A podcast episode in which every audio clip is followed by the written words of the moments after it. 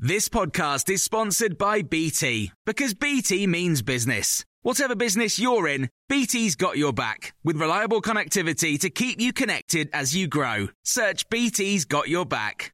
This is the Times evening briefing on Thursday, the 3rd of June. Portugal is being removed from the green travel list. The summer hotspot will be put onto the amber list, which means those with trips booked there will have to quarantine at home for 10 days on their return to the UK. The government is also set to announce that no new destinations will be added to the green list today. Rob Griggs is the policy director at Airlines UK we've had within our own memberships, we represent UK, about 30,000 job losses just amongst our airline members, um, and it, which is a catastrophe really. Um, and we, if we don't get that kind of meaningful summer, then things like furlough, which are being wound down from next next month, we're going to need that continued for for not just airlines, but for the aviation, travel, tourism sector that is, is still essentially closed.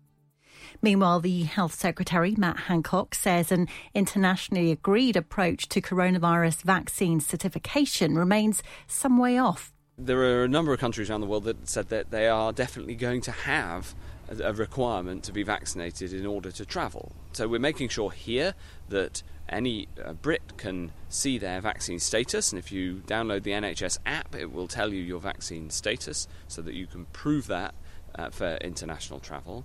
Uh, but we're some way off having an internationally agreed approach to that. Pubs are facing what's being described as an acute shortage of staff, adding to financial concerns over restricted access.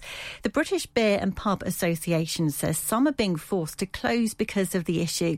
It says shortages have been intensified by some EU nationals not returning to the UK and a loss of furloughed staff who've left the hospitality sector.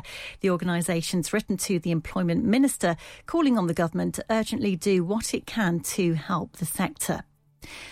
A High Court judge has found the Home Office acted unlawfully by housing cross channel migrants at a former army base in Kent.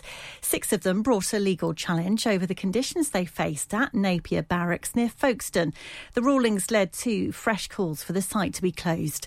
Our head of news, David Spencer, said Mr. Justice Linden referenced overcrowding as a major issue and the failure to follow Public Health England's advice that Napier was unsuitable for this purpose.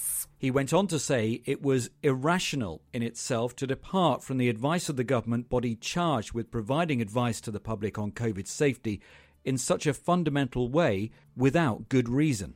Tesco workers have won a landmark case in the EU Court of Justice in a dispute with the supermarket over equal pay.